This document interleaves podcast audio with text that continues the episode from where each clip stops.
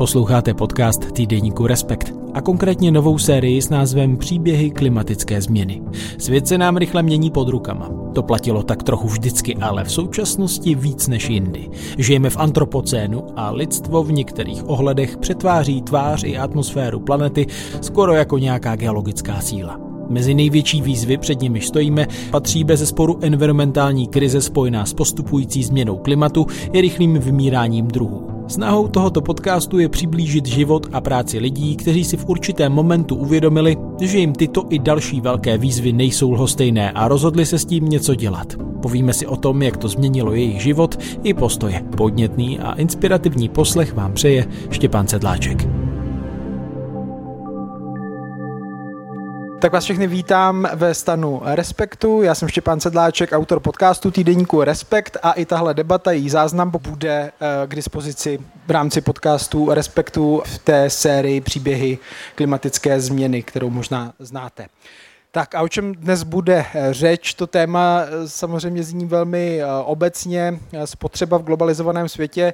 Důraz bude na udržitelnou spotřebu, jak stojí v anotaci, spotřebovávám, spotřebováváš, spotřebováváme, jak přitom zohledňovat uhlíkovou stopu, co dělat s odpadem, stačí ho správně třídit, jak by se měly změnit dodavatelské řetězce, aby byly udržitelné a ohleduplné k planetě a lidem, jak se vyhnout greenwashingu a marketingovým nálepkám, co může udělat stát nebo firmy a co každý z nás. Tak to jsou jen některé otázky, na které budeme hledat společně tady nějaké odpovědi a budou o nich diskutovat odborníci, eh, naši ctění hosti, kterými jsou Jana Soukopová, matematička, ekonomka, expertka na odpadové a oběhové hospodářství, která založila a vede Institut pro udržitelnost a cirkularitu při ekonomicko-správní fakultě Masarykovy univerzity v Brně. Vítejte.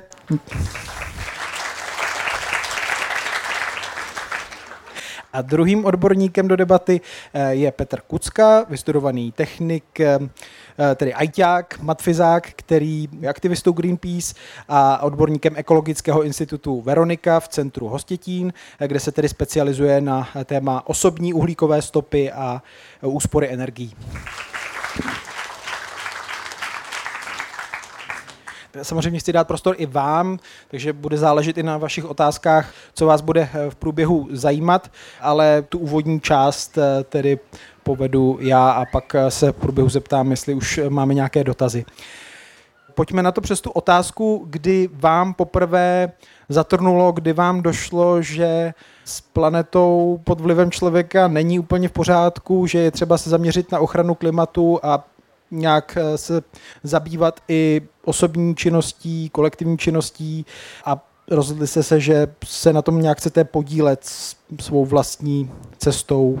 No to asi dlouhá historie, ale já původně pocházím ze Šumavy, kde se tak nějak zdálo, že všechno s tím světem spíš pořádku. Všude nekonečný lesy, nikde žádný problémy, na samotě jsme vyrůstali a, a pak jsem vlastně se dostal do školy do Prahy kde najednou v tom městě to bylo takový jinačí a tam jsem s chodou okolností právě potkal na náměstí republiky stánek Greenpeace, který sbíralo podpisy pod petici za to, aby Česká republika vstoupila do Mezinárodní velerybářské komise a tam vlastně hlasovala proti lovu veleryb. Mně se to tak líbilo, že jsem to podepsal a měl jsem i čas, tak jsem tam zrovna zůstal a pomohl jsem jim sbírat ty podpisy pod tu petici. A, a pak jsem se postupně začal vlastně seznamovat s lidma, kteří jako koukali na svět jenom tak, že by hledali, jestli chtějí pracovat tuhle práci nebo tuhle, ale i víc vlastně řešili, jak, jak to s tím světem je a není. A vlastně teprve až jako přes setkání se spoustou lidí právě z environmentálního hnutí mě začalo postupně docházet, že ani jsem si to vlastně v tu chvíli moc neuvědomoval, jaká se se mnou děje změna, že když jsem šel do toho velkoměsta, tak jsem si spíš představoval, že rychle udělám vysokou školu a budu někde chodit v saku do práce a brát velký peníze. A, a pak zpětně se vlastně člověk podíval na to, že během jako třeba roku se se mnou udála taková změna, že mi to najednou vlastně přišlo, proč bych to měl jako dělat, čemu by mi to bylo a že vlastně spíš bych měl pomáhat nějak jako jináč a, a nejenom řešit sebe. Takže to bylo takový jako průběžný. Nebyl to jako jeden úplně moment, ale ale v celku to vlastně bylo rychlý jako v tom životě, když se na to pak zpětně člověk podívá. Jak to měla Jana Soukopová? Aha, taky vás všechny vítám.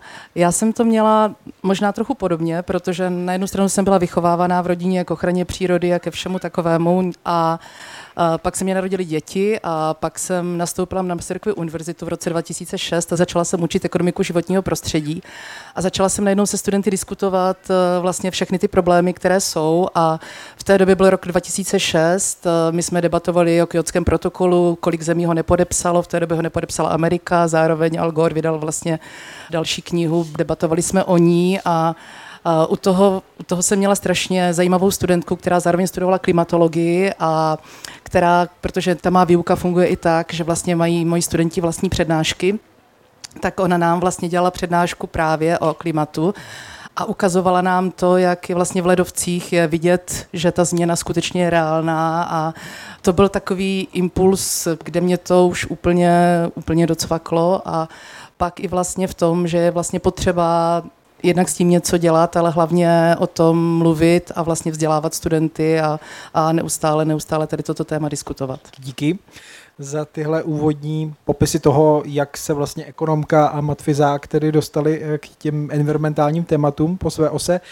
Eh, mě by zajímalo, když se dostaneme k té spotřebě a udržitelné spotřebě, tak ehm, za vás jestli vy osobně máte stanovená nějaká pravidla, kterých eh, se prostě držíte ve svém životě při nákupech nebo když jste na letním festivalu, takže jsou prostě věci, přes které nejede vlak, protože udržitelnost.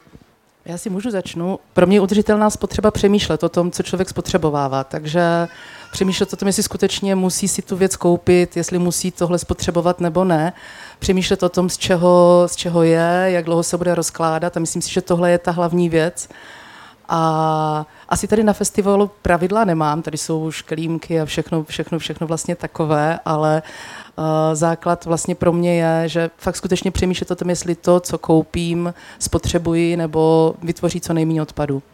Petr? No, asi nemám úplně pravidla. Nebo jak v čem, tak se to člověku vyvíjí, že třeba jednu chvilku jsem byl jako hodně ortodoxní vegan a nikdy jsem bych jako nic jiného, že co na Valašsku je jako tak komplikovaná věc, že, že jsem z toho postupně slevil a třeba jako doma si člověk může vybrat, ale na návštěvách někde, když někomu jdu prořezat strom a on mi pak jako nabídne brambory s máslem a s řízkem a já teda řeknu řízek si nedám, no a brambory taky ne, protože jsou politý máslem, tak eh, postupně z toho třeba slevuju. Zas třeba, nevím, u, u plastových kelímků jsem to dřív bral trochu víc, jako, protože vlastně těch alternativ úplně tolik nebylo ale tady třeba, když jsem si zkoušel dát pivo a v prvních třech okýnkách, kde jsem se zeptal, tak měli jenom jednorázový kelímky, tak jsem si ho nedal a šel jsem dál. Takže ne, nejsou to žádný jasné hranice, ale tak se to tak vyvíjí a je to přesně o tom přemýšlení. No, některý ty, málo který ty volby jsou jako jednoduchý, no, že, by, že by si člověk, nebo takhle, jednoduchý mi to přijde doma, to si člověk jako hodně může vybrat vlastně, co chce, ale pak, když někam vyjede a vlastně ne, neví ten neví to prostředí, nezná ty alternativy, neví, co si může nebo třeba trochu chvátá, tak, eh, tak pak nevyhnutelně musí dělat kompromisy, protože ještě jako všechny ty alternativy udržitelné nejsou vlastně. No. No, asi bychom si na úvod měli trochu vyjasnit i pojmy. Když se řekne udržitelnost, tak samozřejmě máme nějaké vědecké definice, ale máte vy nějaký oblíbený, zjednodušující význam té udržitelnosti, kterého se třeba držíte? Já pro mě, pro studenty vždycky říkám, že je to stát na těch třech nohách, že je to vlastně ten sociální aspekt, že musíme myslet na lidi, je to ten environmentální, na životní prostředí, ale i ten ekonomický. A bez toho to není. Jo? Že proto vlastně i ráda učím ekonomii životního prostředí a myslím si, že, že funguje udržitelnost. Samozřejmě, když my to vnímáme tak, že by měl být, nebo měl by být, naše společnost je založená na hospodářském růstu. A my vždycky jsme s kolegyněmi se rádi diskutovali o vlastně konceptu degrowth, jako nerůstu. ekonomického nerůstu, který by mohl fungovat, jak by to bylo nádherné. A, ale ale pořád věřím, že udržitelnost může být i s tím růstem. Nebo ne s růstem, s tou ekonomií. Prostě s tím, s tím ekonomickým aspektem, který tam je. Já jsem asi víc uvěřil vlastní Greenpeace propagandě a, a mám to hodně přes to klima. Přijde mi to jako tak naprosto zásadní výzva, který čelíme, trochu se mi do toho krade ta biodiverzita, která jako těžko se mi úplně opomíjí, i když jako si stejně fakt myslím, že prostě musíme to klima vyřešit jako primárně a potom, tím neříkám jako za jakoukoliv cenu, ale je to prostě pro mě úplně nejpalčivější otázka. A tak tu udržitelnost vnímám hodně v podstatě přes tu uhlíkovou stopu a, a přes ten dopad na klima. Jako jestli, jestli je to spotřeba opřená o fosilní paliva nebo není, tak to je pro mě jako zásadní věc, jestli je vlastně udržitelná nebo není. S tím vědomím, že tam je jakoby ta ohromná výhoda, že když tu udržitelnost pochopím takhle jakoby široce, tak vlastně pro mě je strašně těžký dělat ty rozhodnutí, protože když do toho započítám jako vodu a lidi a ekonomiku a, a všechno dohromady, tak se to tak všechno rozplizne, že vlastně ve finále zjistím, že nemám data, že to jako skoro nikdy nejde dopočítat se, která ta alternativa je jakoby lepší. Někdy je to jako jasný, ale pak dostanu hrozně šedivej jako zónu, kde vlastně nevím. Kdežto to klima má tu zásadnou výhodu, že prostě máme tu uhlíkovou stopu, která v podstatě jako velice exaktně dokáže říct, ten, tahle cesta, tenhle dům, tahle událost má takovou uhlíkovou stopu a to je, jak přispívá k oteplování země. A tudíž tím neříkám, že všechno je pak jasný, ale jakoby je to mnohem vlastně snažší dělat ty rozhodnutí nějak jako z mýho pohledu udržitelně. Eh, Petře, ty jsi uh, zmiňoval uh, palčivou otázku, tak je něco, s čím si vy osobně nebo ve vaší ro- rodině stále lámete hlavu, ještě to prostě nemáte vyřešené, hledáte nějaký kompromis, jak to dělat právě z pohledu udržitelné spotřeby?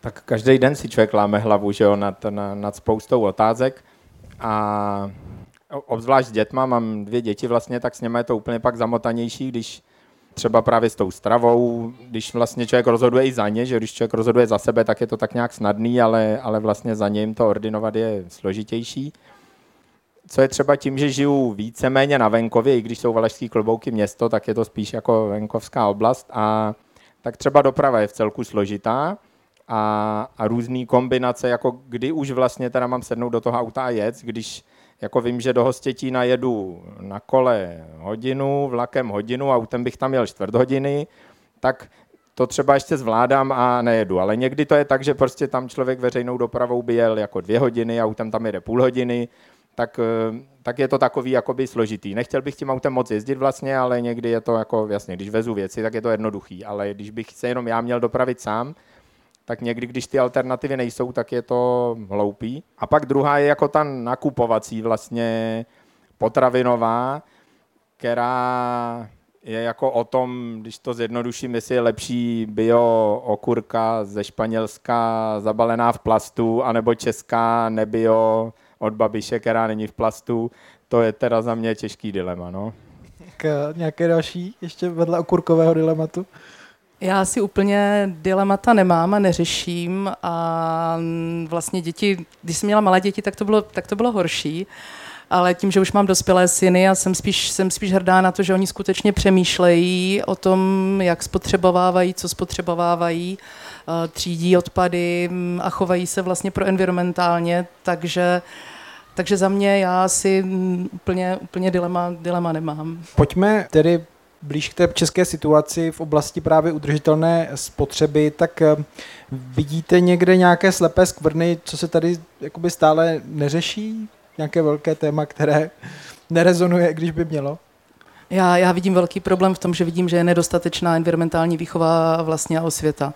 A že mm, je strašně málo informací, že lidé mají strašně málo informací. Já nevím, víte třeba, že mm, výrobky z PVC jsou úplně minimálně recyklovatelné, že vlastně u, téhle, u téhle spotřeby těchhle, že koupit si dětský bazén znamená, že on nejde dokonce ani dát pořádně jako spálit nebo, nebo dát takhle energeticky využít, protože mm, pro ten chlor tam vlastně nějakým způsobem zanáší filtry. Zároveň, kdybychom ho dali na skládku, tak tam zase z něho budou vylečovány vtaláty a jiné další látky. Um, víme vlastně, jak dlouho se rozkládá žvíkačka. Víme, je podle mě strašně málo informací a myslím si, že tady je obrovské selhání politiky životního prostředí a ministerstva životního prostředí nebo vůbec celkového vzdělávacího systému. A že nejvíc tu nakonec vzdělávají buď, buď neziskovky nebo, nebo vlastně někdo, někdo takový. Ještě a pak samozřejmě akademická instituce. K tomu se doptám, ještě není to taky o tom, že vlastně ty samotné výrobky neobsahují tu informaci, že zákazník musí velice aktivně si to dohledávat. A to je zase o té politice životního prostředí. Pokud by v zákonech o obalech byly daleko byly jakoby přísněji stanovené, já bych byla, na daleko, bych byla daleko restriktivnější, kdybych byla, kdybych byla politikem, ale to bych nechtěla být. Takže mm, to by muselo být zase dané z vrchu, aby, jsou samozřejmě na, na výrobcích máte, jakým způsobem máte odkládat a tak dále, i to, co obsahují všechno. Ale chybí ty informace o tom, co všechny tyto látky způsobují, nebo jak dlouho se ten výrobek rozkládá. A to si myslím, že by mělo být eh, to primární, čím by se měli, vlastně o čem by měli být informováni vlastně všichni. Od dětí, včetně včetně tady všech. Co chybí ve veřejné debatě o tomhle tématu Petrovi Kuckovi? No já budu úplně na druhé straně spektra teda, aspoň na chvilku. Mně přijde, že informací je dost a technologie je dost a všeho dost, že chybí ta akce. Že chybí si vyhrnout rukávy a jít prostě snižovat emise a, a jít ty věci dělat a ne psát studie a povídat si o nich a protože podle mě, kdo chce informace, jakože tak si je najde. Jasně, že by bylo krásné, kdyby se ke všem dostali jako zrovna, že by školství mohlo být lepší a tak, ale tam je jako zajímavá otázka je teď, co řešíme, je ta urgence, kterou máme, na, na, co nás vlastně čeká. Takže když se jako teď pustíme do reformy školství, tak je to krásný, ale jako s klimatickou krizí nám to pomůže jenom velice pramálo, pokud teda ta reforma nebude znamenat, že budeme ve školách říkat dětem, ať doma přesvědčí rodiče, ať netopí plynem a nejezdí autem. A to asi spíš nebudem. Takže já fakt myslím, že, že prostě už je třeba přestat čekat na ty informace a jít ven a dělat to, no, a přestat ty věci kupovat a, a přestat spotřebovávat vlastně všechno, jako nebo snížit spotřebu všeho, energií, prostě elektrický, tepelný, pro, věcí, které nakupujeme, masa, konat, no. V tom pomáhá právě ten koncept uhlíkové stopy, tak ehm, jak, jak nejlépe tenhle koncept, tu kalkulačku používat právě při osobní spotřebě? Jsou nějaké jednoduché návody, jak ji uplatnit? Jednoduchý návod si ji spočítat. To, to je právě ta zásadní výhoda, že já třeba, když jezdívám různě do nějakých debat, jako po filmech nebo takhle, jak nejčastější otázka suverénně je, co můžu udělat konkrétně já. A to je taková jako prima věc, protože na tu se nedá vůbec odpovědět, jo? protože někdo jako může bydlet v Maringoce někde na venkově, někdo bydlí ve městě v paneláku, někdo autem nejezdí, někdo jezdí, někdo jí maso, někdo nejí, někdo má ohromný barák, někdo má tři velký psy a vlastně ta rada, jakoby to, co máme dělat my jako každý sám za sebe, se nedá dát bez toho, aniž bychom si udělali tu inventuru. A v podstatě to platí jako i pro ten stát, dokud nám nesepíšou jako nějakou tu cestu, jak se teda dostaneme k té neutralitě, tak těžko budeme vědět, jestli zrovna dávat 50 miliard tam nebo tam je ta nejlepší cesta nebo nějaká jiná. A zrovna tak obec, když se chce dekarbonizovat a neudělá si tu inventuru, tak se může stát, že bude řešit, mm, nevím, recyklovaný pitlíky na psí exkrementy a zároveň bude topit ve všech městských nezateplených jako domech plynem. Takže je třeba si ji prostě spočítat a, a potom začít od těch největších kapitol, no? protože teď potřebujeme ty emise snižovat fakt rychle a, a bez té inventury, a to není jako nemusí být složitá věc, ale jde o to si udělat aspoň základní představu, abych potom věděl, když já teda se rozhodnu něco dělat, tak jaký to bude mít dopad na ten výsledek. No, abych nedělal něco jen tak, že mi to přijde dobrý, ale aby to bylo informované rozhodnutí, že to opravdu pomůže snížit ty emise nějak jako radikálně, protože nestačí trochu. Že? My, jako, my je vlastně nechcem snižovat, my je chcem zastavit jako úplně a v celku brzo. Teď je nějak ze začátku teda potřebujeme snížit jako hodně rychle a, a pak je potřebujeme hlavně zastavit. No. Jana přikivuje, je to i z pohledu ekonomky ten nejlepší ukazatel při udržitelné spotřebě? Já myslím, že to je dobrý ukazatel, ale, ale úplně, ne, jako ne, než bych nesouhlasila s Petrem, uh, ale myslím si, že je řada obcí, které tady toto dělají, protože my s obcema spolupracujeme a teď jsme například byli s kolegou v Pacově, kde jsem byla absolutně překvapená, jak ta obec prostě výborně funguje, jak z pohledu meziobecní spolupráce, ale i to, že uh, už mají vlastně nachystaný absolutní um, strategii energetickou, aby byli vlastně jak neutrální, tak ale i sobě stační kdy začínají a prvně spravili veřejné budovy, vlastně školky, dětské hřiště, nevím, dětské hřiště ne, myslím, školy a tak dál zároveň velmi dobře fungují v odpadovém hospodářství a ve třídění jsou jednat právě z těch obcí, co plní cíle, cíle oběhového hospodářství. A um, uhlíková stopa samozřejmě je důležitá, ale podle mě je to jakoby tím prvním krokem a pak je potřeba zvažovat i ty kroky další a dívat se, dívat se na to trošičku právě z pohledu celého toho udržitelného rozvoje. Když je řeč i o, o těch eh, nejen států, ale třeba firmách, eh, tak mně přijde, že v poslední době, eh, a je to i v českém prostředí, tak mezinárodním, tak s těmi různými slogany, s udržitelností, zelenou budoucností se tak trochu roztrhl pytel. Všichni se hlásí k tomu, že budou klimaticky neutrální a říkají, podívejte, tady jsou naše emise a my je snížíme úplně na nulu. Ale pak, když člověk se koukne trošku pod uh, pokličku, tak let kdy narazí na to, že to je trošku greenwashing, že někdy to lakují na zeleno, protože třeba slibují, že to jenom nějak vykompenzují a s otázkou je, jestli eh, to vysázení stromů eh, opravdu může mít takovýhle důsledek. Eh, ale máte nějaké oblíbené příklady i greenwashingu třeba z poslední doby, kdy marketingově to funguje, ale ve výsledku to ochraně klimatu moc ne, nepomůže, pomůže to jenom třeba té konkrétní firmě? No já neumím poznat, jestli to pomáhá marketingu, nebo jak to jako funguje nebo nefunguje, ale souhlasím, že v tomhle tom by bylo jako, myslím, skvělý, kdyby, kdyby jsme měli nějaký jako centrálnější systém na to, tak jako podáváme daňový přiznání, tak kdyby jsme měli nějakou Ona ta metodika jako existuje, třeba zrovna pro výpočet uhlíkových stop firm, tak je jako v celku propracovaná metodika, podle který se to počítat dá. Pořád je tam hromadu jako šedivých míst a tak, ale to, co asi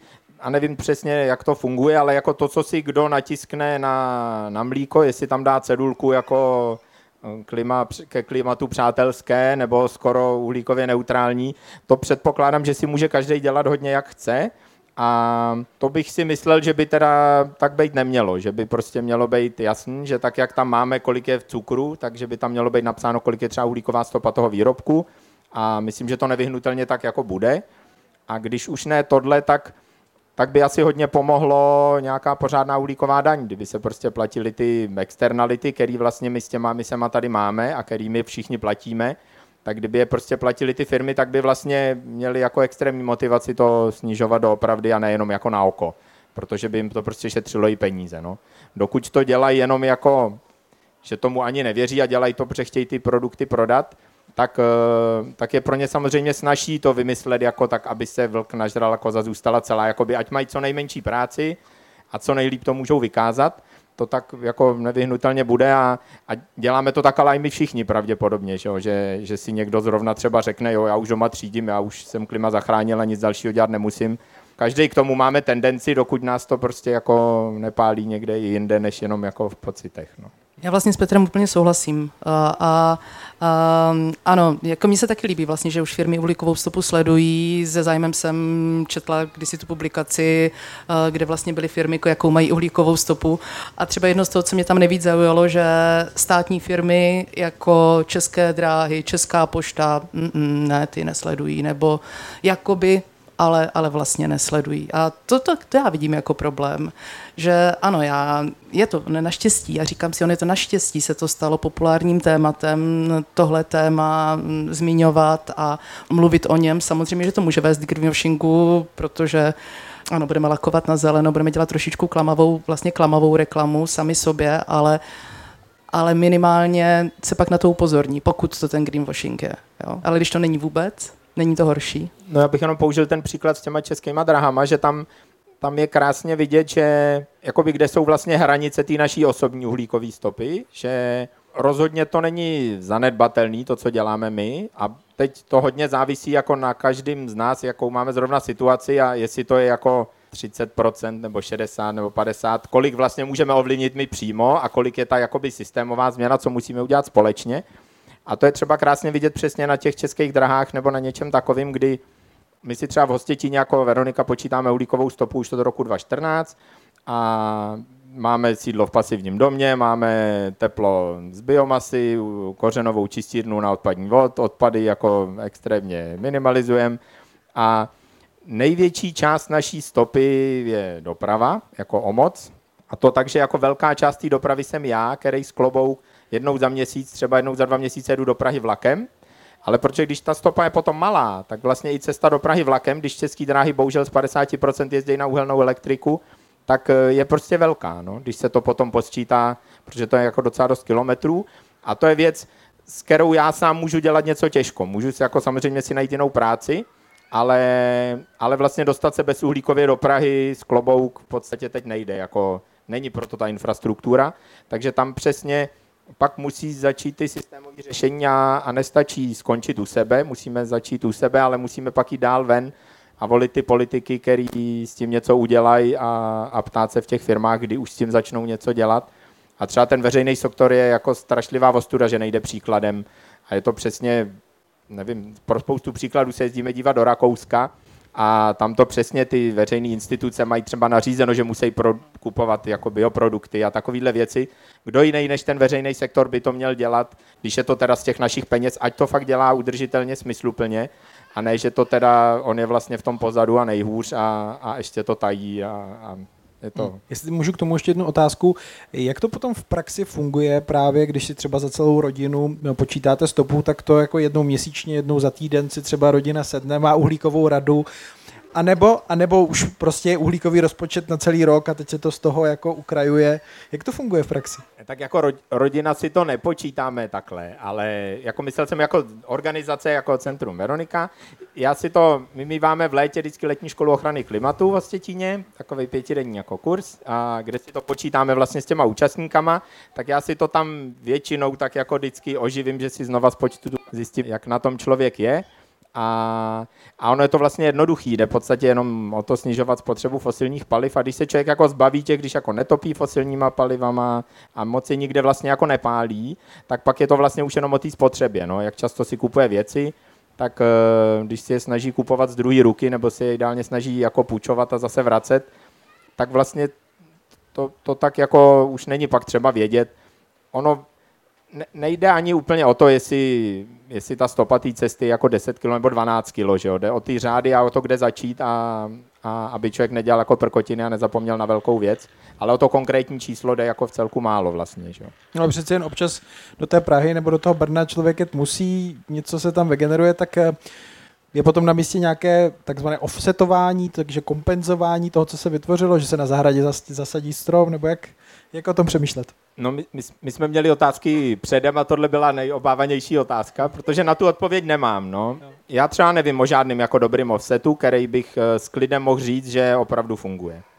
Protože sázet stromy je skvělý, ale s klimatem nám to moc nepomůže, protože oni by se museli dožít jako 100 let, aby začali chytat nějaký uhlík a to ve městech se skoro žádnej nedožije a venku by se o něj někdo musel starat, takže to je jako taky malá šance. Jako umím si představit třeba kdyby někdo měl peníze a zateplil by barák někomu, kdo na to nikdy nebude mít peníze a sám by to neudělal, tak to je třeba parádní offset, který ušetří emise. Může někdo, nevím, vyrábět biouhel, zahrabávat do země, to by taky fungovalo jako čerpávání uhlíku, jako, že bych věděl o nějakým jako schématu, který existuje, že si ve Flixbusu zaškrtnete, zaplatím 3 koruny navíc, tak to nevím o žádným takovým, který bych, bych si myslel, že funguje. Tam je hlavně taky to, že, že si myslím, že ty offsety, že o nich máme uvažovat, jenom v případě, že to nejde se těch emisí zbavit. Že my se jich nejdřív máme zbavit a pak máme řešit dobře. Chceme nějaký cement na to, aby jsme mohli stavit větrné elektrárny, tak pojďme vyřešit, jak odčerpat ty emise, které vznikly tou výrobou toho cementu, který teda trošku potřebujeme. Ale letět někam na dovolenou, kam teda rozhodně letět nemusím, a, a pak si myslet, že někde jinde vysadím stromy, to mně přijde prostě odpustky, které jsou jako nemravný a ještě nefunkční. A určitě to není žádná cesta, která by nás jako přibližovala k něčemu dobrému. Já třeba s tebou, Petře, úplně nesouhlasím, protože si myslím zrovna, že to sázení stromů vůbec není špatné, stejně jako některé vlastně ty far- farmaření a tak dále. Protože pokud bychom k tomu uvažovali jenom tak, že to nemá smysl, protože ty stromy vyrostou za 50 let nebo za 100 let, tak ten svět už hoří teďka, takže i, ale možná, možná nezhoří a proto je prostě dobré pořád, pořád fungovat a pořád eh, na tom pracovat, aby případně něco dál bylo, protože pokud bychom k tomu přistoupili tímhle způsobem, že vlastně ty stromy nezasázíme, tak eh, už tady pak možná nic nebude, protože si to koupíme formou, formou emisních povolenek, koupíme si to jiným způsobem. Mimochodem některé státy to nekupují vůbec, protože vůbec vlastně k klimatické dohodě nepřistoupí nebo nepřistoupili. Tady pak máme otázku, to vlastně my budeme na tom pracovat, ale vlastně celý svět eh, není, není v tom zajedno. Takže já, já, já úplně nesouhlasím. Já si skutečně myslím, že by se měli, vnímám to jako docela dobré řešení, jenom by se mělo myslet na to, že se zároveň, že to není o tom jenom zasázet, ale že se o ně musíme starat. My máme třeba teď v Brně velký problém, protože nám absolutně vykáceli kvůli stavbě nějaké budoucí haly, na kterou si Brno půjčí strašné miliardy a ještě zde strašné úroky.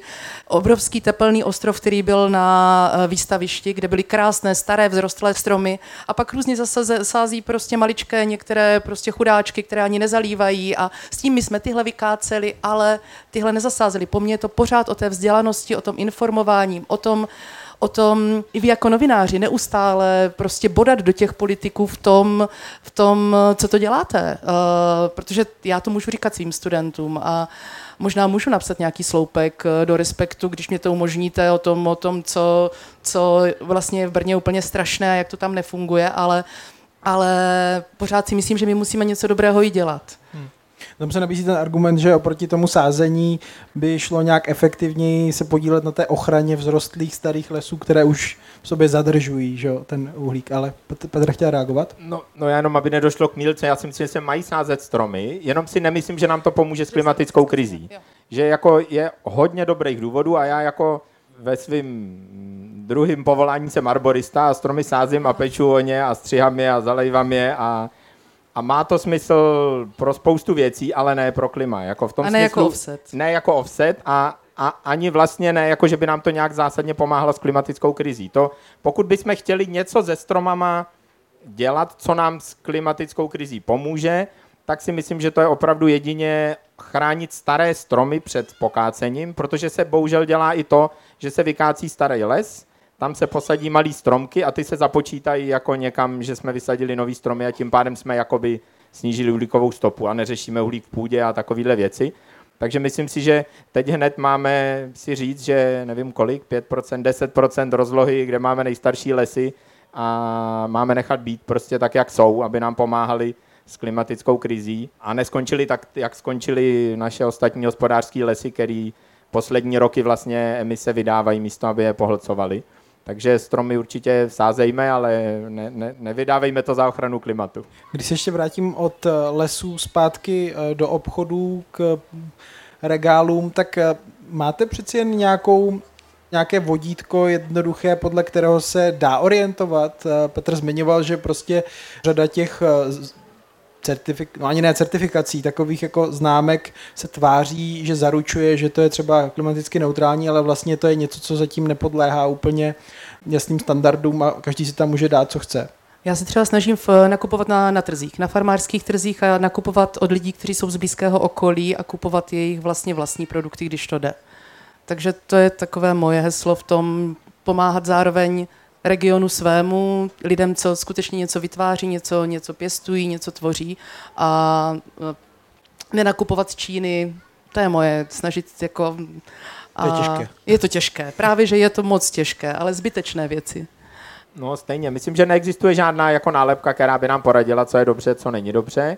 A čím méně toho nakoupíme a s čím blížší vzdálenosti to bude, tím lépe. No. Tak já bych možná tady dal prostor pro první dotazy, tak jestli už někdo máte otázku, kterou byste chtěli položit našim hostům, tak eh, teď vidím zvednutou ruku tam v předposlední řadě. A dobrý den, já bych se eh, vrátila ráda k té uhlíkové daní na firmy. A jestli si nemyslíte, že tady je to riziko, eh, že kdo prostě má peníze, tak eh, potom tu výrobu odkloní spíš do takzvaných rozvojových zemí, eh, kde právě ty zákony takový nejsou potom. A samozřejmě se to děje už dneska, ale pokud budeme ty firmy jako čím dál tím více regulovat, tak tam je to riziko, že to budou odklánět čím dál tím víc právě tak tady tím způsobem. No, ideální by samozřejmě bylo, kdyby to bylo jako celosvětová daň, čo? aby platila všude, což eh, se spíš asi nepovede, ale pak si myslím, že má být jako evropská a, a má být i jako na, na importovaný zboží. Takže prostě pokud sem někdo poveze ledničku a, a spočítat uhlíkovou stopu té ledničky je v celku reálný, tak prostě se to má tady na tom vstupu vlastně zaplatit ta daň. V celku zapomínáme na to, že síla Evropy tady v tom je ohromná, jako v té regulatorní rovině, že Číně se v žádném případě nevyplatí vyrábět jako jedny ledničky pro evropský trh a, a horší ledničky pro americký trh, ale prostě vyrábějí takový, aby splnili jako ty nejpřísnější standardy a mohli to dovázet všude. Takže kdyby my jsme v tomhle tom byli jako pořádně schopní, tak eh, věřím tomu, že by to mělo jako velikánský dopad na, na svět, na emise. Já s Petrem úplně souhlasím. Myslím si, že by to možná nemělo být právě na firmy, ale spíš na výrobky. A že ten výrobek, pokud by mohl mít každý tu svou uhlíkovou část, tak ta by měla být nějakým způsobem regulována. A tam si myslím, že by to fungovalo, protože tam je to i u importovaných, i u, i u vlastně tady vyráběných výrobků. Dobrý den, mě by zajímal váš názor na to, jakou roli v eh, boji s klimatickou krizí, klimatickou katastrofou má způsob, eh, jak bydlíme eh, a ideál, který tady v Česku máme o bydlení, který si spojuju s individuálním bydlením, bydlením někde za městem se zahradou, přístřežkem pro dvě auta, ideálně bazénem a nějakou skákací trampolínou nebo něčím podobným. Jaký je váš názor a komentář vlastně tady na to, jakou to má roli jaký význam? No ohromnou samozřejmě. Um, my, myslím, že se jako samozřejmě závisí vždycky jako na, na, na konkrétním případu, ale i na venkově se určitě dá bydlet jako uhlíkově hodně udržitelně, ale je pravda, že bydlet v paneláku ve městě je určitě udržitelnější, jako myslím skoro ze všech měřítek, takže ten jako ideál není rozhodně ideální pro udržitelnost. A co se týče jako číselně toho dopadu, já myslím, že se říká, že třeba v Evropské unii je to asi 38% emisí spadá na budovy. Nejenom obytné, že jo, asi.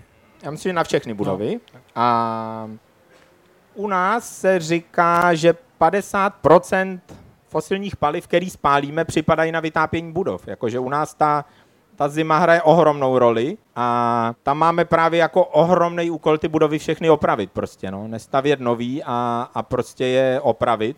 A ten rozdíl může být docela zásadní, že jo? protože jako běžný neopravený dům může spotřebovávat nevím, jestli to kdo ví, je zajímavý, že většina lidí ví, kolik jim žere auto, ale neví, kolik jim žere dům, i když to bývá jako o dost víc, ale když bude ten dům jako obyčejný, moc to nikdo neřešil, postavil ho před pár rokama někdy a, nedodržoval žádný ty, tak může klidně být jako 150, 200 kWh na metr čtvereční a rok, ta spotřeba na vytápění. A, a když by ho postavil podle pasivního standardu, tak je to 15. Jakože ta úspora není o 10%, ani o 40%, ale je třeba na desetinu. A to by samozřejmě mělo jako ohromný dopad. No. Další výhodu, když ty domy spravíme, bude mít to, že my v nich potom nemusíme topit každý den, ani je nemusíme chladit každý den a vzhledem k tomu, že musíme energetiku přebudovat na obnovitelné zdroje, tak budeme muset řešit i, doteďka jsme vlastně řešili, aby se vyrábělo tolik, kolik se zrovna je potřeba elektřiny, ale teď to někdy bude tak, že bude muset i řídit tu spotřebu podle toho, kolik zrovna se vyrábí elektřiny.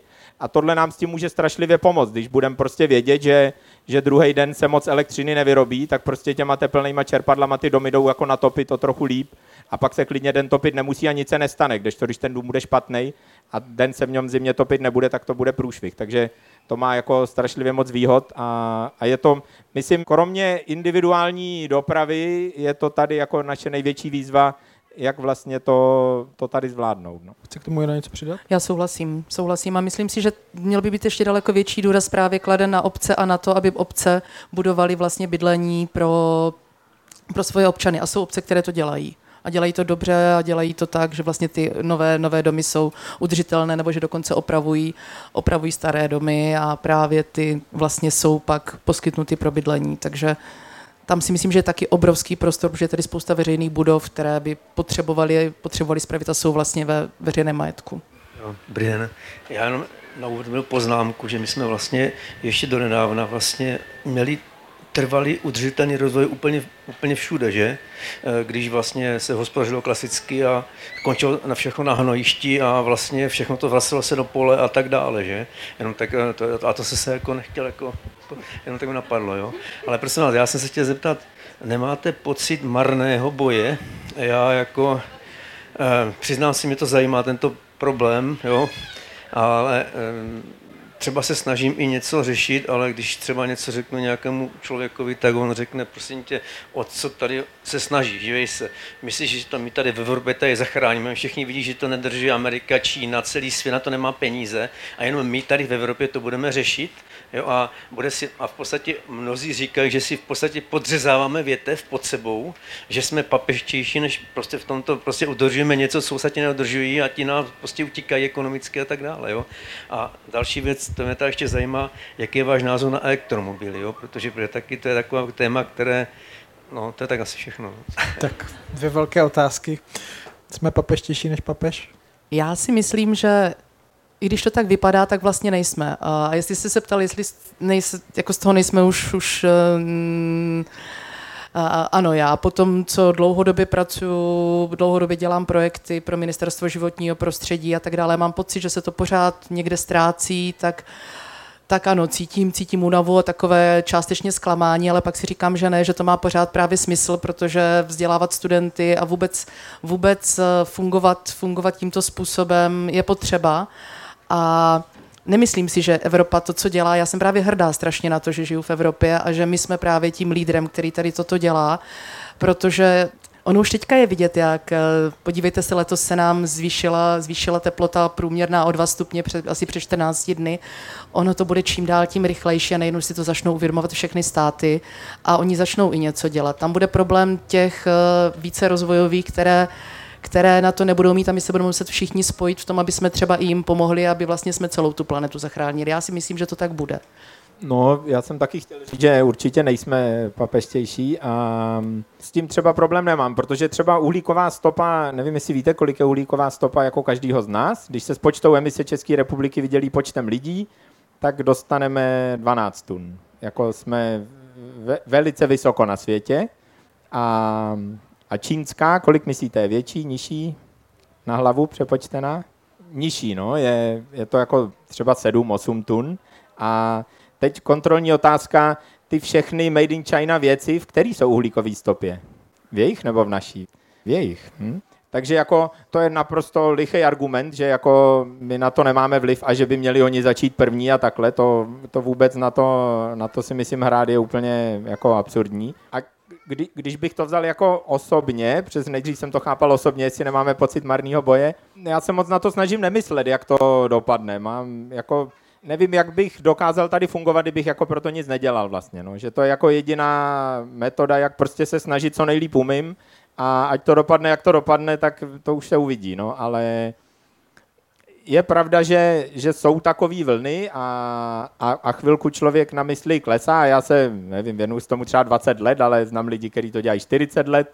A dlouho to bylo takový hodně podobný, pak jsme tu měli takový jako ohromný krásný vzedmutí kolem studentských stávek a, a ten Borou a té zprávy o jednom a půl stupně a Gretě Thunbergový.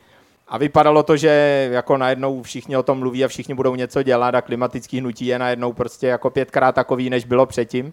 A, a teď už třeba bych skoro řekl, že se to jako vytrácí a zase se to asi třeba někdy vrátí, věřím. Ale tak jak to tak v těch vlnách je, jestli se zrovna něco jako dělá, anebo se spíš vracíme zpátky jako do toho normálu a říkáme si, ono to třeba přejde, nebo třeba se to samo změní a nemusíme nic dělat, někdo to za nás zachrání, právě nějaká ta Čína, tak, eh, tak i s tím tak člověku ty nálady jako, protože vlastně jediný pozitivní zprávy, které jdou hledat, jsou jakoby v té té společnosti vlastně, v tom našem okolí, protože v té fyzice žádný pozitivní zprávy nejsou, emise pořád rostou, všechno je pořád horší, než se myslelo, horší, než se počítalo, eh, golfský proud možná se nezastaví za sto let a možná už za pět, a tam žádný dobrý zprávy nejsou, ale v té společenské rovině dobrý zprávy jsou a jsou dobrý příklady, kde se o to lidi snaží a dělají to dobře, myslím. A je na tom hezky vidět, že to má i jako další benefity, že to není že to není tak, že kdyby náhodou se pak ukázalo, že třeba se všichni věci spletli a, a my tady neschoříme a my jsme teda teď jako trubky si jako zařídili obnovitelné zdroje energie a zateplili si domy a začali víc opravovat věci a méně kupovat, tak to přece nebude špatně, i kdyby jako jsme tu neschořili. To se bude hodit tak jako tak. No.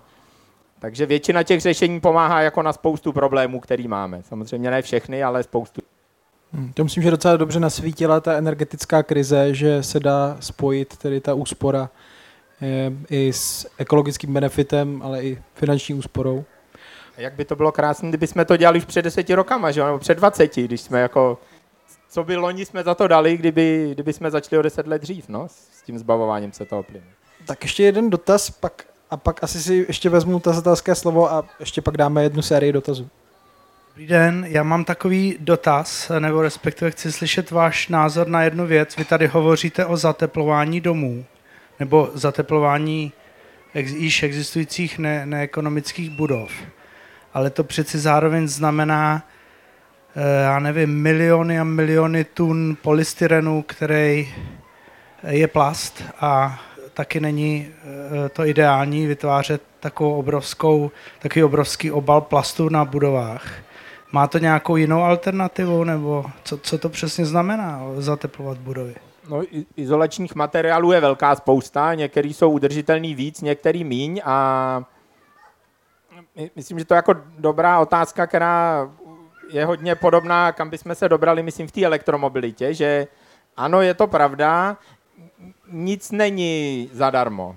Jakože všechno má nějakou stopu a rozhodně by bylo nejlepší, kdyby jsme jako nahýžili v jeskyních a vařili si na ohni jenom srnky, ale to nechceme, že jo? Takže my si vybíráme jako z řešení, které žádný nejsou dokonalý, ale prostě snažíme se podle všech možných měřítek já třeba podle uhlíkové stopy a někdo i podle dalších nějakých jiných stop, považovat ty varianty tak, aby to bylo co nejmenší zlo mezi těma všema, který si máme vybrat. Takže jako za mě je lepší to zateplit něčím obnovitelným. Já mám třeba doma maringotku zateplenou ovčí vlnou a, a verandu před tím konopím. A když už někdo si chce dát polystyren, tak za mě je furt lepší si dát polystyren, než pálit uhlí a plyn. No. I když dokonalý to není, s tím souhlasím. Tak eh, Petr připomněl, že v rámci dotazu předchozího ještě byla zmíněna elektromobilita, tak eh, to je samozřejmě velké téma, ale poprosím, jestli máte nějaký komentář. Jako, jestli začneme všichni jezdit hromadnou dopravou, tak ty elektromobily moc nepotřebujeme, ale to se zatím moc nechystá a žádnou jinou alternativu já nevidím. No. Eh, spalovat fosilní paliva musíme přestat hodně rychle a jestli se povede, že ty auta budou jako sdílený a samoředitelný a já vylezu před panelákem a zavolám si ho a ono mě pak někam odveze, tak jak to jako technicky asi za deset let třeba možný bude, nebo ne, to nevím. Ale je pravda, že je jako vlastně několik scénářů, který počítají, jak by Česká republika mohla být eh, stoprocentně z obnovitelných zdrojů pokrytou energii, třeba energetická revoluce nebo chytrá energie a, a vždycky se dopočítalo k tomu, že tolik osobních aut, aby v nich jezdili samotní lidi, udržitelný prostě není v žádném případě, ať budou jakýkoliv ty auta. No. Takže určitě těch aut bude muset ubejt, ale ty nějaký, který zbydou, tak um, asi budou elektrický. No. Kamiony možná budou vodíkový nebo na metan, nebo já nevím, ale, ale mo- moc není jiná alternativa teď. K tomu jenom doplním, že před časem měl jsem rozhovor eh, s českým vědcem nebo vývojářem umělé inteligence Stanislavem Forstem, který mě upozornil, že v San Francisku už mají ty autonomní vozy, vlastně tím, že s tím jezdil běžně na pláž, takže ty bariéry jsou asi teď už spíš um, v legislativě, v těch normách, aby to šlo zavést. Něco ještě k elektromobilitě? Tak já bych ještě eh, na chvilku se ujmul eh, moderátorské role a tá, tázal se, eh, protože to souvisí hodně s Janinou expertízou. Vedle té uhlíkové stopy se taky můžeme bavit o nějaké odpadové stopě. Už jsme se tady bavili o třídění, o takové té mantře, kterou někteří lidé taky vyznávali, že vlastně stačí třídit správně plasty a další věci a, a to je jako asi dostatečné. Tak mě by zajímalo, asi váš úvod, Jano, k tomu třídění, kde jsou jeho limity uh, v rámci odpadového hospodářství dnes? Tak to je hrozně složitá otázka. No, limity třídění. Uh, Já bych řekla, že skoro nikde, jako, že skutečně třídit se dá cokoliv a jakkoliv. Záleží to pak o tom, jakým způsobem dál vlastně ty odpady budou, budou využitelné. A to je vlastně o tom, eh, o rozdílu vlastně recyklace a třídění, protože každé znamená úplně něco jiného. A, a ne všechny vytříděný odpad je recyklovatelný. A prostě máme určitý, určitý množství výmětu, který vždycky byl a vždycky bude a který se pak stejně nějakým způsobem musí buď spálit, nebo dát na skládku. Ale limity, to je fakt složité, jako hmm. pro mě žádné. Jo.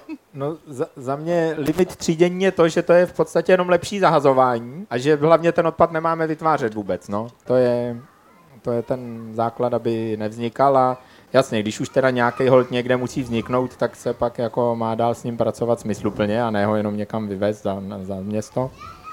Ale máme spíš to předcházení řešit. Že ta nerudovská otázka, eh, kam s ním vlastně stále zůstává, když se to přetřídí a pošle někam jinam v balíku, tak vlastně se to někde kumuluje a je problém, jak se předčasem třeba ukázalo v případě těch plastů, když Čína najednou zastavila odběr a vracelo se to zpátky. No ale to je právě spíš ten problém recyklace, protože my v Evropské unii i tady, i v Evropské unii máme strašně málo zařízení, který právě ten odpad umí recyklovat, a zvlášť plastový. Samozřejmě, že už naštěstí, a to nám taky udělala energetická krize, že tady zašlo vznikat závody a za, jako jenom, jenom za rok jako vzrostl ten, ten počet snad, snad o 20%, ale pořád je jich nedostatečné množství. Jo, máme, máme fakt jako a navíc se tvoří strašně moc druhů odpadů, které by podle mě vůbec neměly být a vůbec i obalu. Jo? Takže, jak, jak už jsem říkala jednou, že bych byla mnohem restriktivní, jo? Kdybych, byla, kdybych vedla prostě autorizovanou obalovou společnost Ecocom, která nám vlastně stanovuje to, jaké obady se vlastně mm, berou, jaké se pak jsou zpětně dávané a dávají jim, dávají jim sazby, tak bych některé obaly nastavila prostě tak vysoko, ty sazby, nevím, proč může být prostě stříbrná petlagev, která je nerecyklovatelná. Za mě je to úplně špatně. Jo. No tady se dostáváme i, to se samozřejmě netýká zdaleka jen obalů, ale eh, k tomu tématu oběhového hospodářství nebo cirkulární ekonomiky, která tady toho využívá co nejvíc znovu. Um, a při pohledu třeba i na evropskou legislativu je jasné, že to je jako rozjetý vlak, že tam vlastně v rámci těch pravidel směřujeme, zákaz skládkování vlastně posunut, ale bude někde v roce 2030, tak... No, ale to není úplně zákaz skládkování, Aha. to je skládkování jenom komunálních odpadů a, a jenom vlastně těch směsných komunálních, on vždycky se nějaké odpady budou skládkovat, je to ten výmět, jo, hm. třeba, hmm. který vždycky někam bude muset jít, to, to nezrušíme, ale komunální odpady jsou vlastně ty, které se vytváří na, v obci, které vytváří, vytváříte vy občané, a tam, tam je vlastně tento zákaz skládkování těchto odpadů a hlavně právě těch, které patří do těch využitelných odpadů.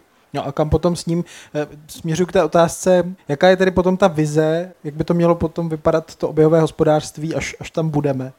Tak jaké jsou ty hlavní bariéry, to nám asi pomůže si představit eh, i ten, i ten cíl a jak je dosažitelný. No tak cíl je hlavně daný obcím. Jo? To je to daleko složitější cíl, protože ty budou v roce 2025 muset mít vytříděno 60% všech těch komunálních odpadů, které u nich vzniknou, tak si to představte. A když teď je takový průměr 35-40% a je skutečně jako málo obcí, které mají tady tento objem vytříděný. A tam je vlastně, ty limity jsou v tom, že ta obec má na to relativně malý vliv, samozřejmě může, daleko víc motivovat svoje občany k třídění, ale pak, když jezdí mezi obce, tak jsou pak takové obce jako Velké Pavlovice a tak dále, které říkají, no jo, ale u nás vlastně všichni, všichni občané mají kompost a největší objem, který se dá vlastně do tohoto zahrnout, je bioodpad ale u nás vlastně bio, bioodpad neexistuje téměř, protože všichni občané mají, protože tam jsou rodinné domy, mají, mají kompost a pak, když máme hnědé nádoby, tak tam jsou maximálně větve a tak dále. My to nikdy vlastně v životě nevytvoříme ten objem toho, těch 60% toho komunálního odpadu bychom vytřídili, což je, což je pravda.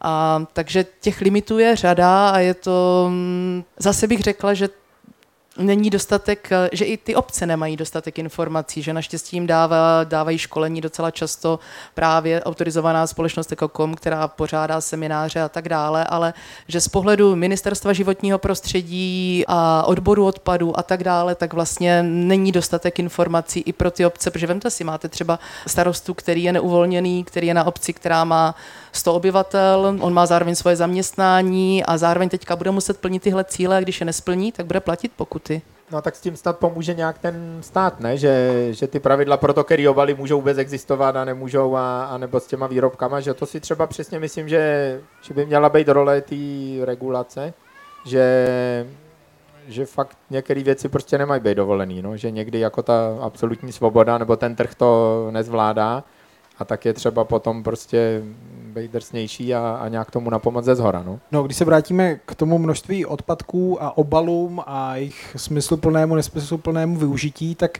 eh, mně přišlo, že v poslední době tady byl určitý trend, eh, přibývalo bezobalových od obchodů, které nabízely věci, eh, že si to člověk na váhu mohl koupit do vlastního sáčku, nemusel si přinést domů další obal a pak řešit kam s ním.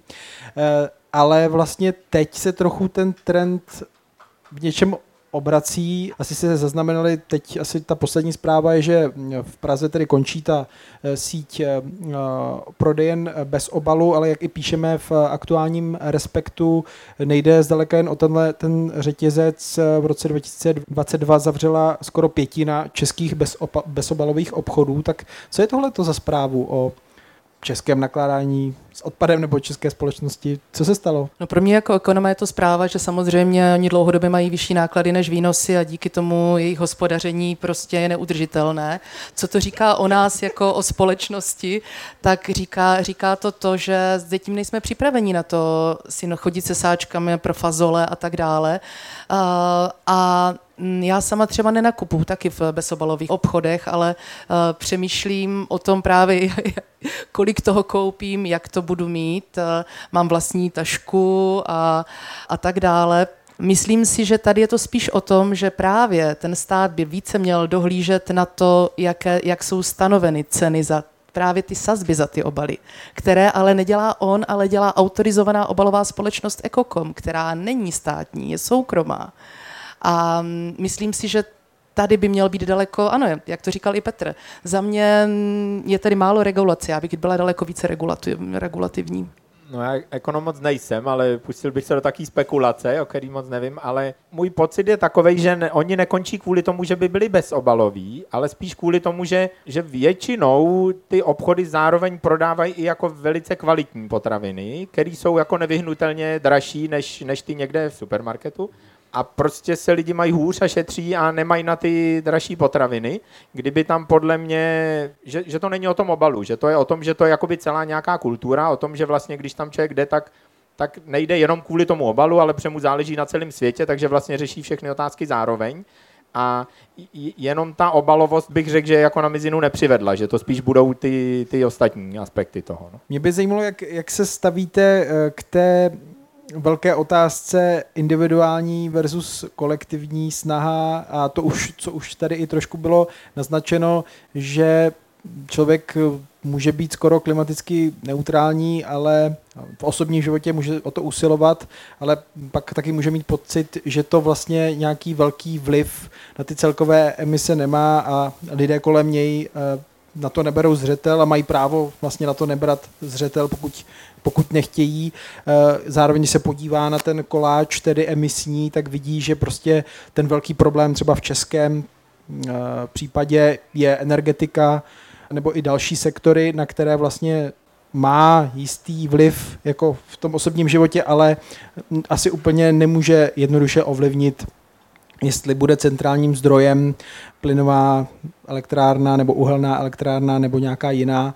Asi víte, kam směřuju kde tedy brát energii na to, to opravdu změnit ve velkém měřítku a kde je, ta, kde je ta hranice i pro vás? Zase se budeme bavit o průměrech, který nikdo nemá, kdo, kdo má průměrný plat, že jo? tak uh, i tady, když jako, to, je to strašlivě individuální, ale jako čísla rozhodně nepotvrzují tu domněnku, kterou má spoustu lidí, že ten náš osobní příspěvek je jako zanedbatelný. To prostě není pravda. Jako když se fakt hodně budu snažit, tak se k tomu můžu dopracovat, že opravdu potom už se dostanu do fáze, kdy jako ta moje stopa budou jako stovky kilo třeba za rok a, a ta systémová prostě z těch 12 bude jako půlka nebo pět nebo něco takového, pět tun a pak už je to pravda pro takového člověka, že vlastně jeho příspěvek osobně je zanedbatelný. Ale pro obyčejného člověka, který to doteďka moc neřešil, tak si troufám tvrdit, že se hodně bude klidně hodně bude blížit polovině.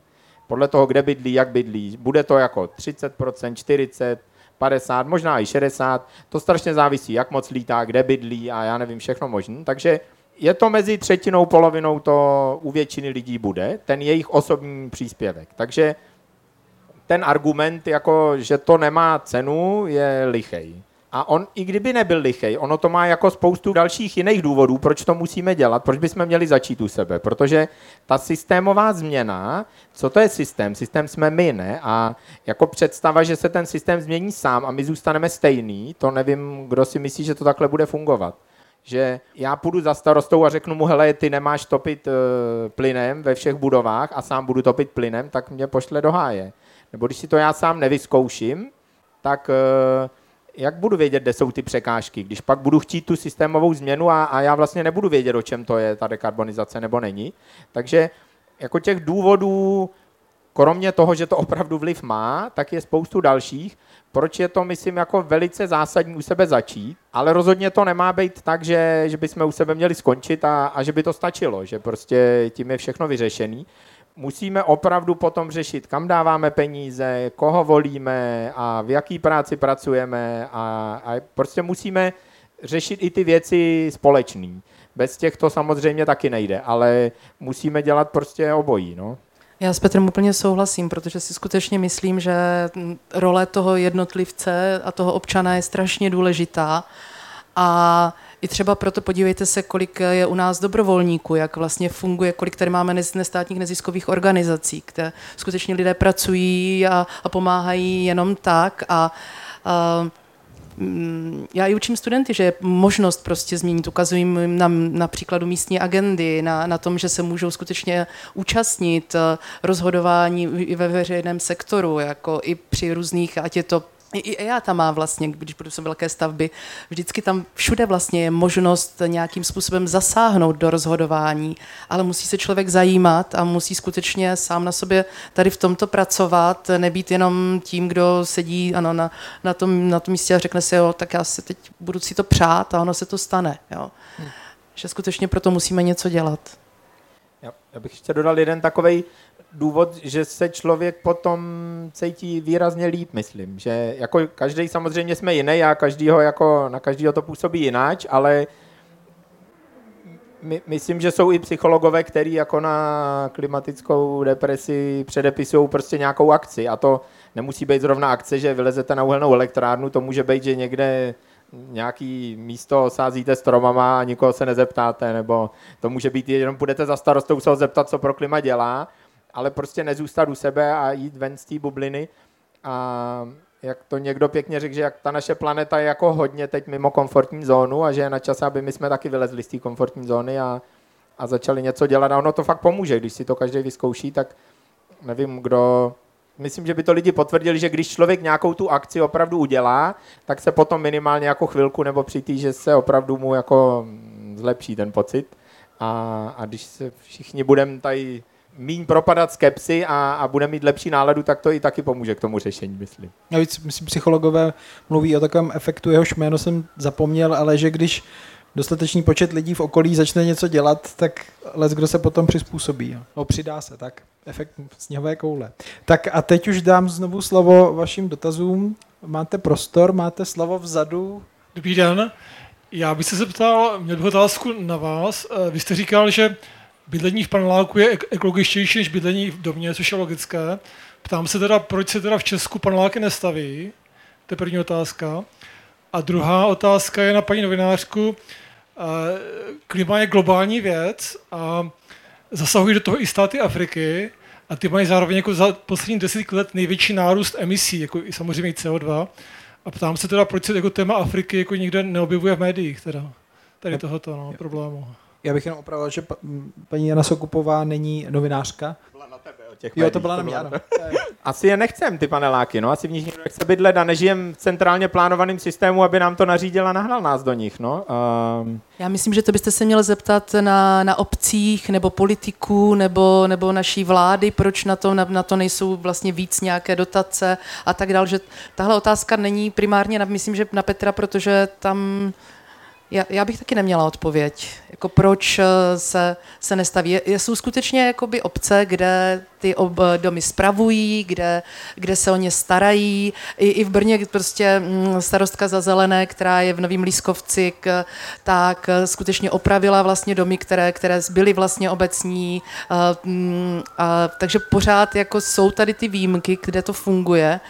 A otázka v tomhle, proč eh, je, nevím, no. Ono to ale asi je tak, já myslím, že jako je to tak, že víc a víc lidí bydlí ve městech a to je jako trochu jedno, jestli je to panelák nebo činžák.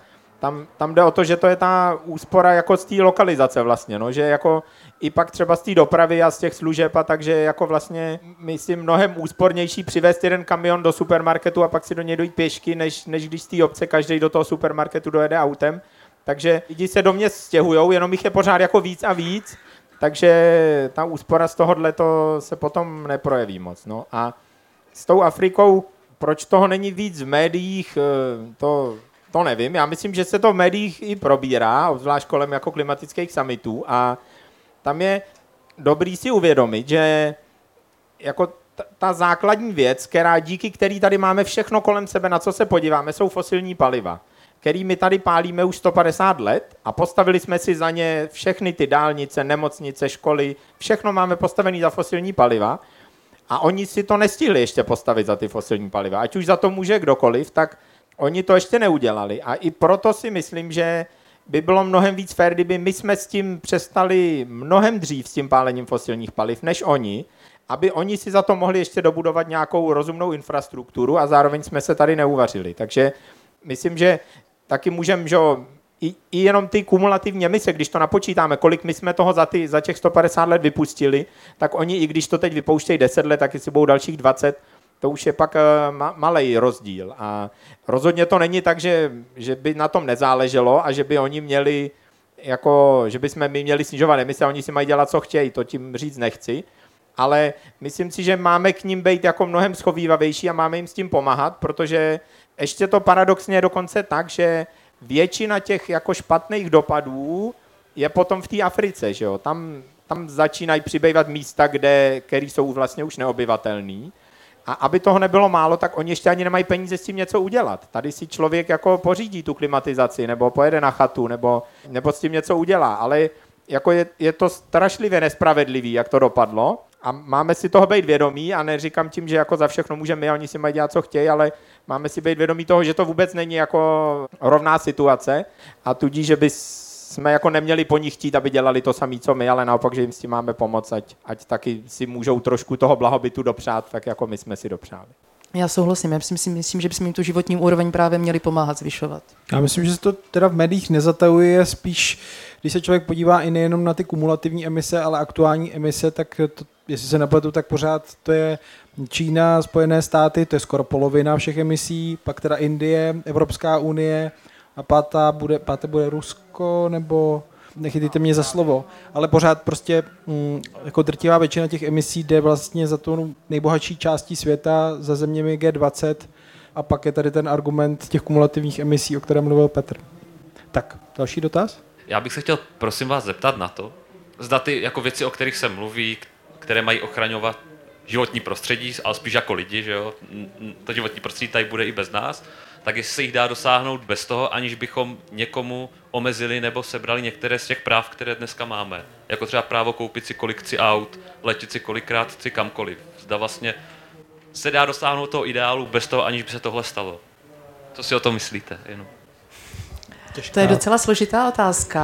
A z pohledu ideálu ano, bych řekla, i ekonomicky, i právě formou informování, motivování, ale zároveň s tím, jakou máme historickou zkušenost a co víme o společnosti, tak můj názor je, že ne. No já nevím, jestli je to právo koupit si 10 aut, a, a, a ne, nebo není, to nechci se do toho pouštět, ale myslím si, že že by vlastně, svět není fér, že jo, ale kdyby, kdyby jsme opravdu poctivě započítali ty externí náklady spojené s těma emisema do ceny těch aut a, a nějakých jiných výrobků, tak by to tak strašlivě pomohlo, že by si, ano, míň lidí by si koupilo míň aut a někdo by si asi pořád koupil, že si myslím, že to jako nemusí zakazovat kupovat si auta, ale prostě mají být tak drahý, jak odpovídá tomu, kolik dělají neplechy. No. A pak by to, asi by to nevyřešilo všechno, ale jako strašlivě moc by nás to přiblížilo k tomu řešení. Vždycky ještě k té dopravě a mm, elektromobilitě a všem těm dohadům tady je vždycky zajímavé, když se člověk podívá na ty emise, že jako větší sektor než, než uh, doprava je, tuším, zemědělství. No, podobný, ale že vlastně na tu dopravu je hodně kladen velký důraz, i když si myslím, že to jako a vlastně ani není to nejsložitější z pohledu toho řešení, ne? No to je skvělá otázka, jako jestli je snaží se vzdát masa nebo auta. To myslím, že má každý hodně jako individuální a kdybychom udělali anketu, nevím, kdo si myslí, že je snaží se vzdát masa? A, a kdo myslí, že je snaží vzdát se auta? Skoro vypadá, že maso je snaží, tak, tak jsou auta horší asi. tak eh, teď ještě byl dotaz tady vepředu. No tak napadlo, že vlastně říkáte, že na vlastně spal, spaleme plyn, který je jakože fosilní a neekologický. Dojednáme se spalovalo uhlí, které nad dědinama, nad vesnicami byly oblaky kouře, že? Normální to bylo. A všichni si říkají, máme plyn, budeme topit ekologicky. Teďka nevím, jak to vypadá se dřevem, protože dřevo mám, já, ne, já se tomu nevěnuju, tom problematice, ale už tady někdo vykládal, už tady spoustu proběhla nějaké informace, že se zakáže topit dřevem, jo. A, tak čím teda budeme topit, když ele, elektrická energie nebude dost stejně, protože nás zakážou, protože končí elektrárny, nebudeme elektriku na, na tepelné čerpadla. Ře, jako je, máte na to nějaký názor? Mě to zajímalo teda.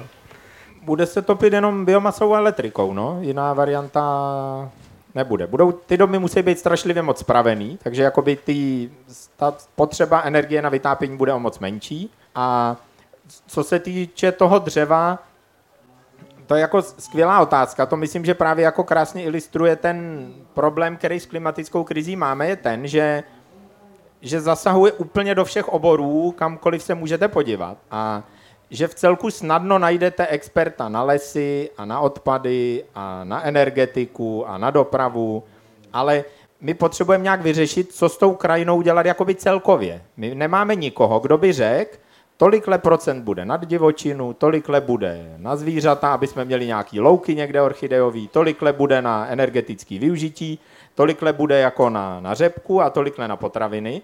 To je strašlivě těžká otázka, ale je více-méně jasný, že kdybychom všichni chtěli topit dřevem, tak tady bude muset tolik toho dřeva pěstovat, že nám nezbyde prostor na ty ostatní věci. A určitě chcem i ty ostatní věci. Určitě chcem i tu divočinu a i chcem pravděpodobně nějaký potraviny tady pěstovat. Takže jedině na venkově to bude nějaká biomasa a ve městech to bude, budou tepelný čerpadla. A z těch modelů vychází, že to jde, ale krásně nás to dostává k tématu, o kterým jsme se ještě nedostali, a to jsou větrné elektrárny. Nepůjde to bez větrných elektráren, protože větr fouká v zimě víc než v létě a topit potřebujeme v zimě, takže krásně se to doplňuje a kdyby každá vesnice měla za humny větrnou elektrárnu, tak máme o topení postaráno i těma čerpadlama.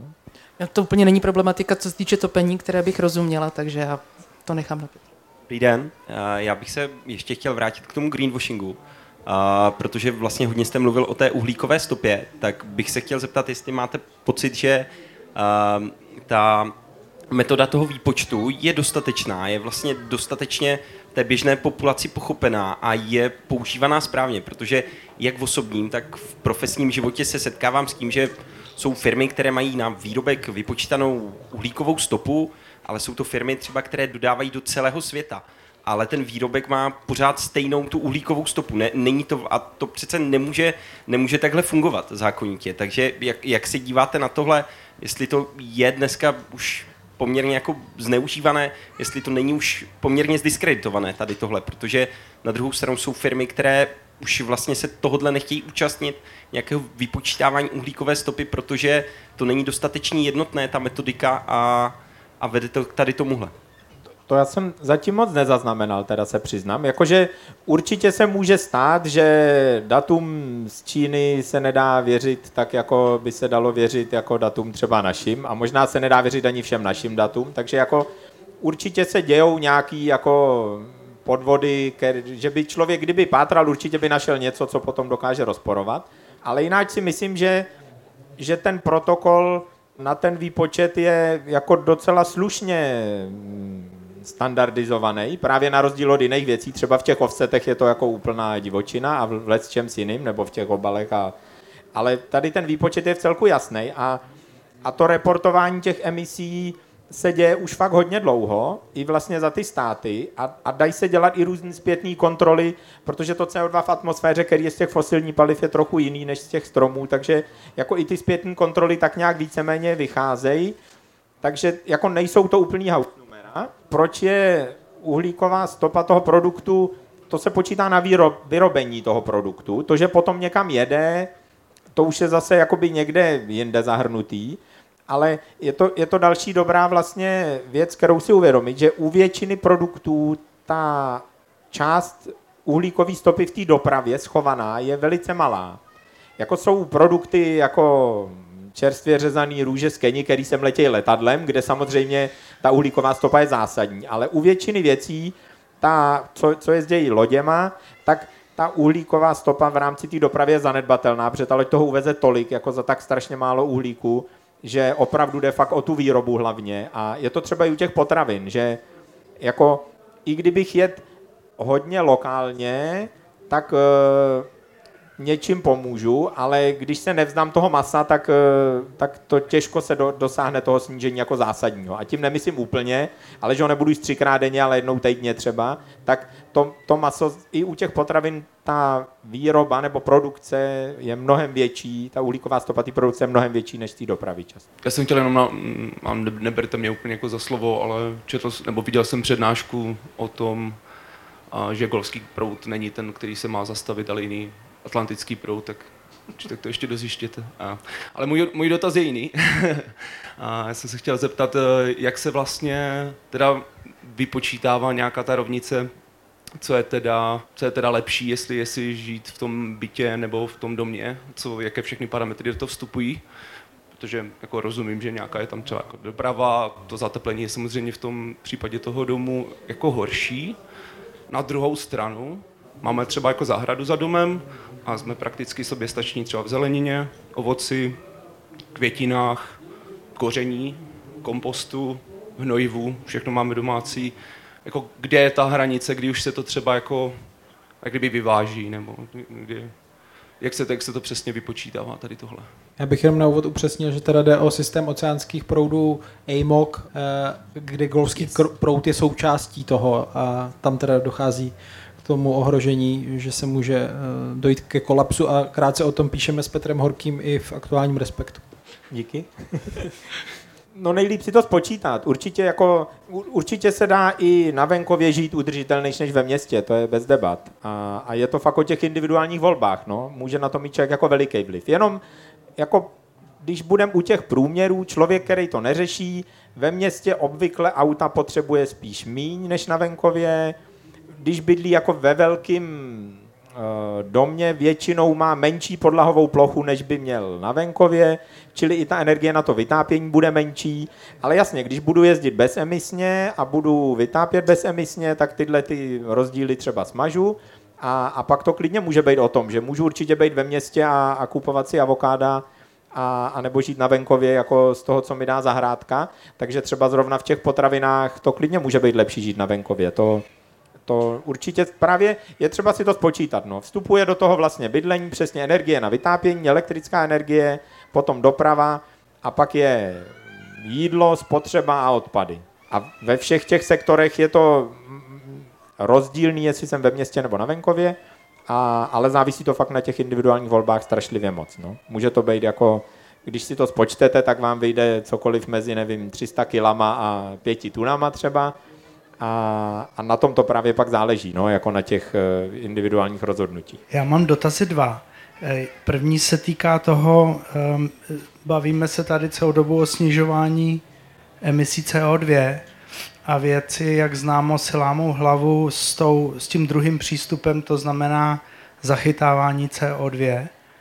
Jak se díváte na to, že přeci nejjednodušší způsob, jak CO2 zachytávat, je vytvářet, eh, řekněme, sázet stromy.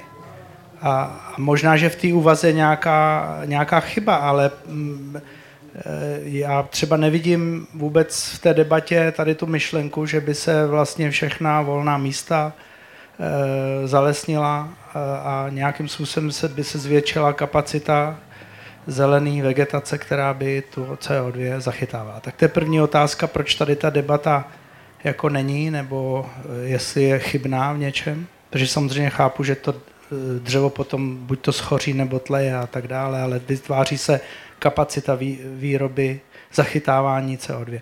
A druhá otázka, protože jsme tady ve stanu respektu, tak si neodpustím malou jízlivost a ta bude na pana moderátora jestli si nemyslíte, že respekt dlouhodobě systematicky, velmi ideologicky znevažoval jadernou energii a jestli není čas tady tu eh, redakční ideologickou pozici už opustit.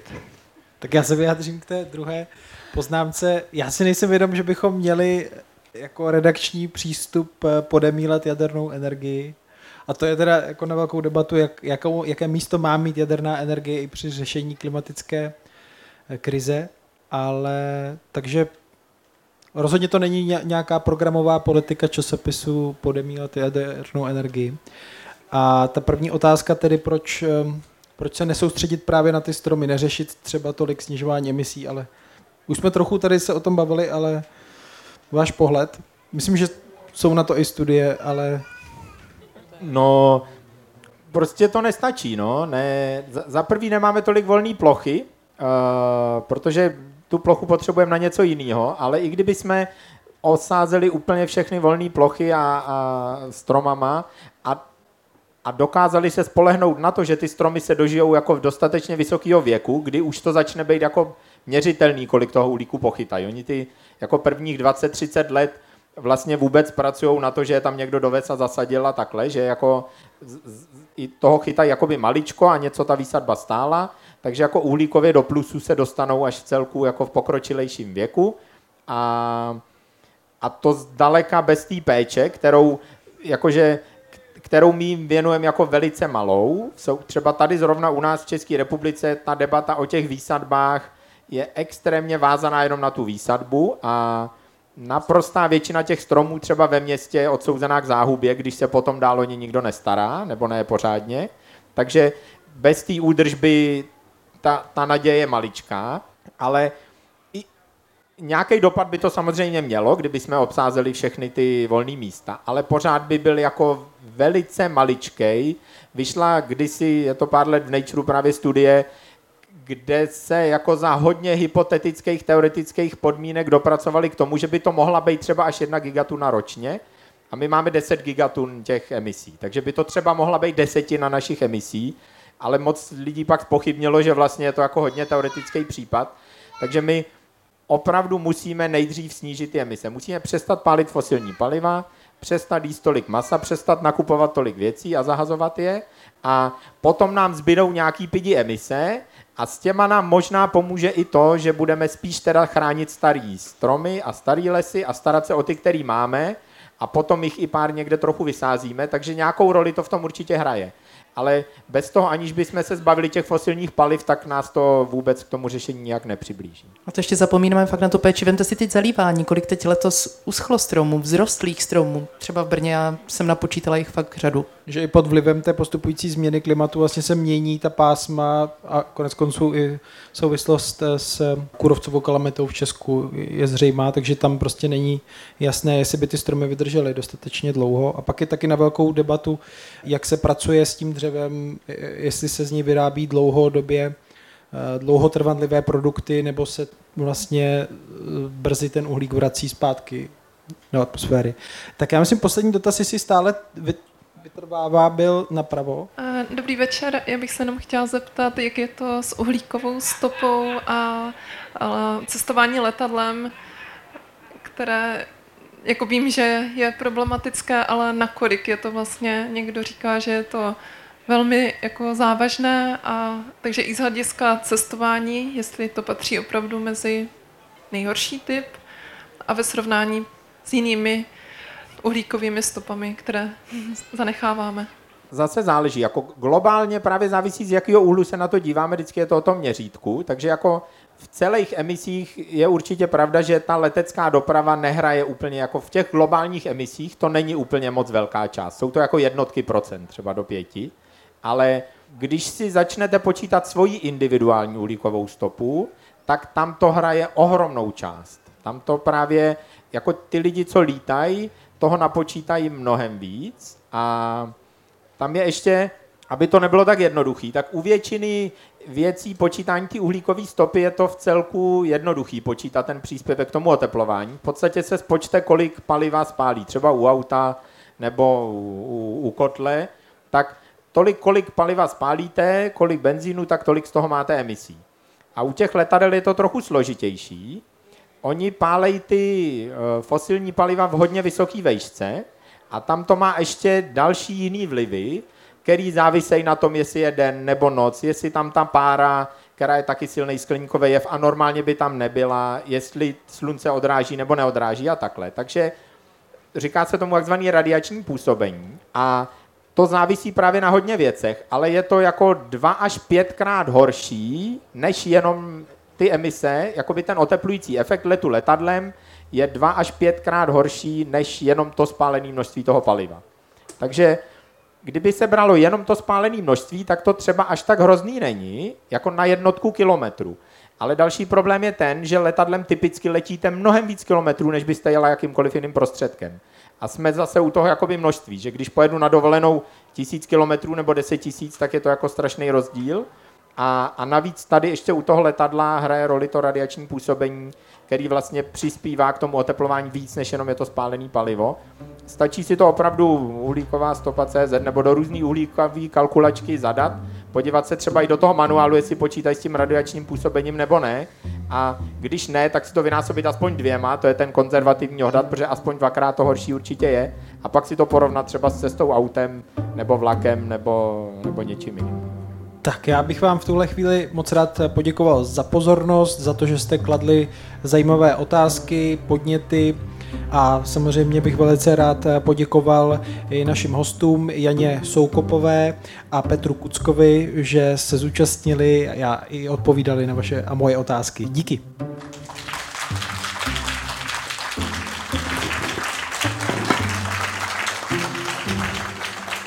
A i směrem k posluchačům podcastu rád bych poděkoval, že eh, posloucháte a čtete Respekt. Připomínám, že podcasty vznikají díky předplatitelům a předplatitelkám našeho týdenníku. Naslyšenou i naviděnou si těší Štěpán Sedláček.